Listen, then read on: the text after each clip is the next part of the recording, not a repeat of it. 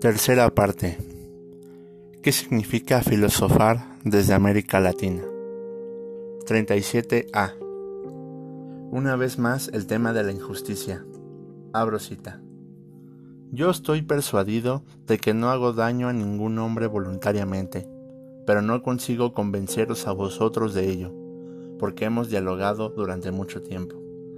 Puesto que si tuvieras una ley como la que tienen otros hombres, que ordenara no decidir sobre una pena de muerte en un solo día, sino en muchos, os convenceríais.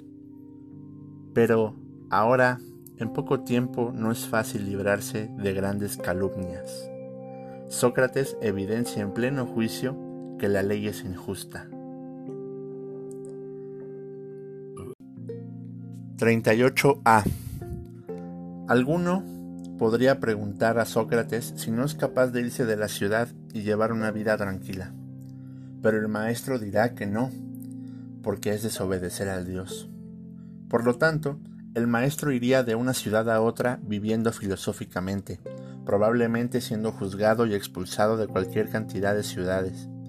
Además, abrosita, si, por otra parte, digo que el mayor bien para un hombre es precisamente este, tener conversaciones cada día acerca de la virtud y de los otros temas de los que vosotros me habéis oído dialogar cuando me examinaba a mí mismo y a otros, y si digo que una vida sin examen no tiene por objeto vivirla para el hombre, me creeréis aún menos. Cierro cita. Para nosotros los mexicanos, los latinoamericanos, ¿cuál es el mayor bien? ¿Qué es para nosotros la virtud? ¿Qué significa para nosotros filosofar? Para nosotros, filosofar es dudar de toda la visión de la historia, la política, la economía, la cultura y la vida que ha producido la modernidad capitalista. ¿Qué significa vivir filosóficamente desde América Latina? ir de un lugar a otro poniendo en cuestión el desarrollo, el progreso, la ciudad, el Estado, la democracia, las comunicaciones, los trabajos, la tecnología, el mercado capitalista, etc. Ponernos a la altura de nuestros tiempos significa poner en crisis con nuestros discursos y nuestra existencia, que es reexistencia, la vida y los dioses que idolatran los modernos. Porque la idolatría del mercado capitalista, el trato de la madre tierra como mercancía y la creencia en los mitos de la modernidad nos están haciendo miserables y conduciendo a la muerte no solo de la modernidad como edad histórica, sino a la muerte de nuestra madre tierra y en consecuencia poniendo en peligro la extinción de la vida toda. 39c. Abro cita. Deseo predeciros a vosotros, mis condenadores, lo que va a seguir a esto. En efecto, ahora habéis hecho esto creyendo que os ibais a, ibais a librar de dar cuenta de vuestro modo de vida. Pero, como digo, os va a salir muy al contrario.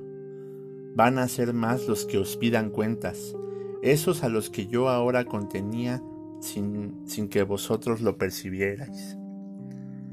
Serán más intransigentes por cuanto son más jóvenes, y vosotros os irritaréis más. Pero si pensáis que matando a la gente vais a impedir que se os reproche que no vivís rectamente, no pensáis bien. Este medio de evitarlo ni es muy eficaz ni es honrado. El más honrado y el más sencillo no es reprimir a los demás, sino prepararse para hacer lo mejor posible. Cierro cita.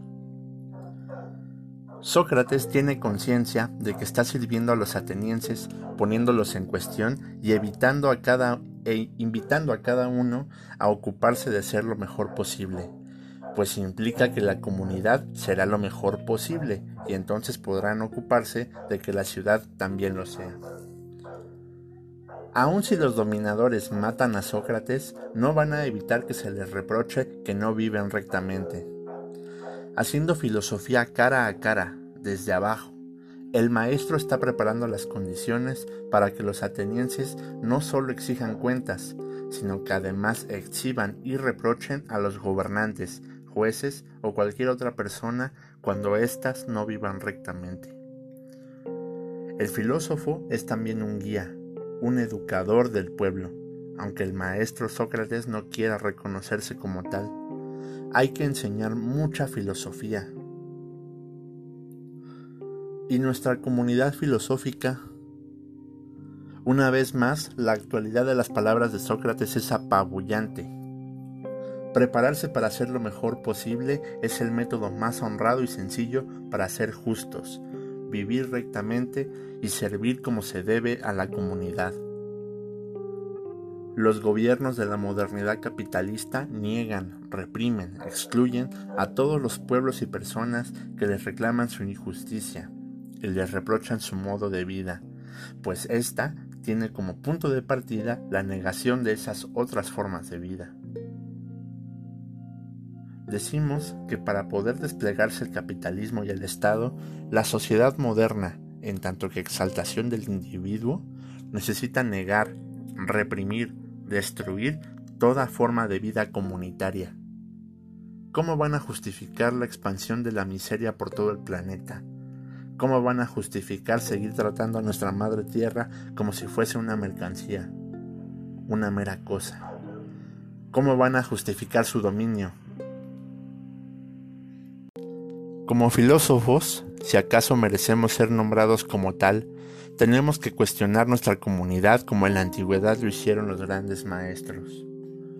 Tal vez, solo cuando nuestros pueblos tomen autoconciencia de su situación, de su historia particular, y de los mitos de muerte de la modernidad, nuestros pueblos enteros sean capaces de reprochar el modo de vida que no es recto, propio de la modernidad, pues explota, niega, excluye, reprime lo nuestro y construir un mundo donde quepan muchos mundos. Entonces, ¿vamos a esperar a que aparezca nuestro Sócrates o nos vamos a lanzar a la calle de una vez por todas? ¿Vamos a seguir estudiando filosofía en las universidades o vamos a construir nuestra comunidad filosófica en el maldito gueto, en nuestros barrios, en la cima de los cerros? ¿Vamos a seguir en las ciudades capitalistas, tal vez el espacio habitable más miserable que haya concebido la humanidad? ¿O vamos a construir otra manera de vivir juntos? ¿Vamos a despreciar y negar lo nuestro o vamos a aprender de la sabiduría de los pueblos originarios, nuestros grandes maestros?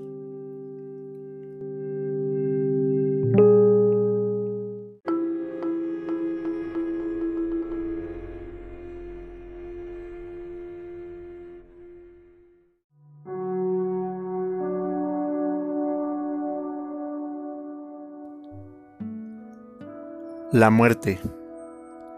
De 40C a 40E. ¿La muerte es un bien o un mal? Abrosita. Reflexionemos también que hay gran esperanza de esto, de que esto sea un bien. La muerte es una de estas dos cosas. O bien el que está muerto no es nada ni tiene sensación de nada, o bien, según se dice, la muerte es precisamente una transformación, un cambio de morada para el alma de este lugar de aquí a otro lugar. Si es una ausencia de sensación y un sueño, como cuando uno se duerme sin soñar, la muerte sería una ganancia maravillosa, pues la totalidad del tiempo no resulta ser más que una sola noche. Si por otra parte la muerte es como emigrar de aquí a otro lugar, y es verdad, como se dice, que allí están los que han muerto, ¿qué bien habría mayor que ese, jueces? Cierro cita. ¿Qué es la muerte? Puede ser el retorno de nuestra energía al cosmos. La vida nos dura lo que un suspiro. 41e. Sócrates solo pide una cosa, que cuando sus hijos sean mayores, los atenienses los traten tal y como él los ha tratado a ellos. Esto es, que los atenienses traten de continuar su labor. ¿Honraremos al maestro? 42a. Abro cita. Pero es ya hora de marcharnos, yo a morir y vosotros a vivir. ¿Quién de nosotros se dirige a una mejor situación? Es algo oculto para todos, excepto para el Dios. Cierro cita. En este momento cierro el libro de la Apología, cuyas palabras finales son inmortales. Muchas gracias.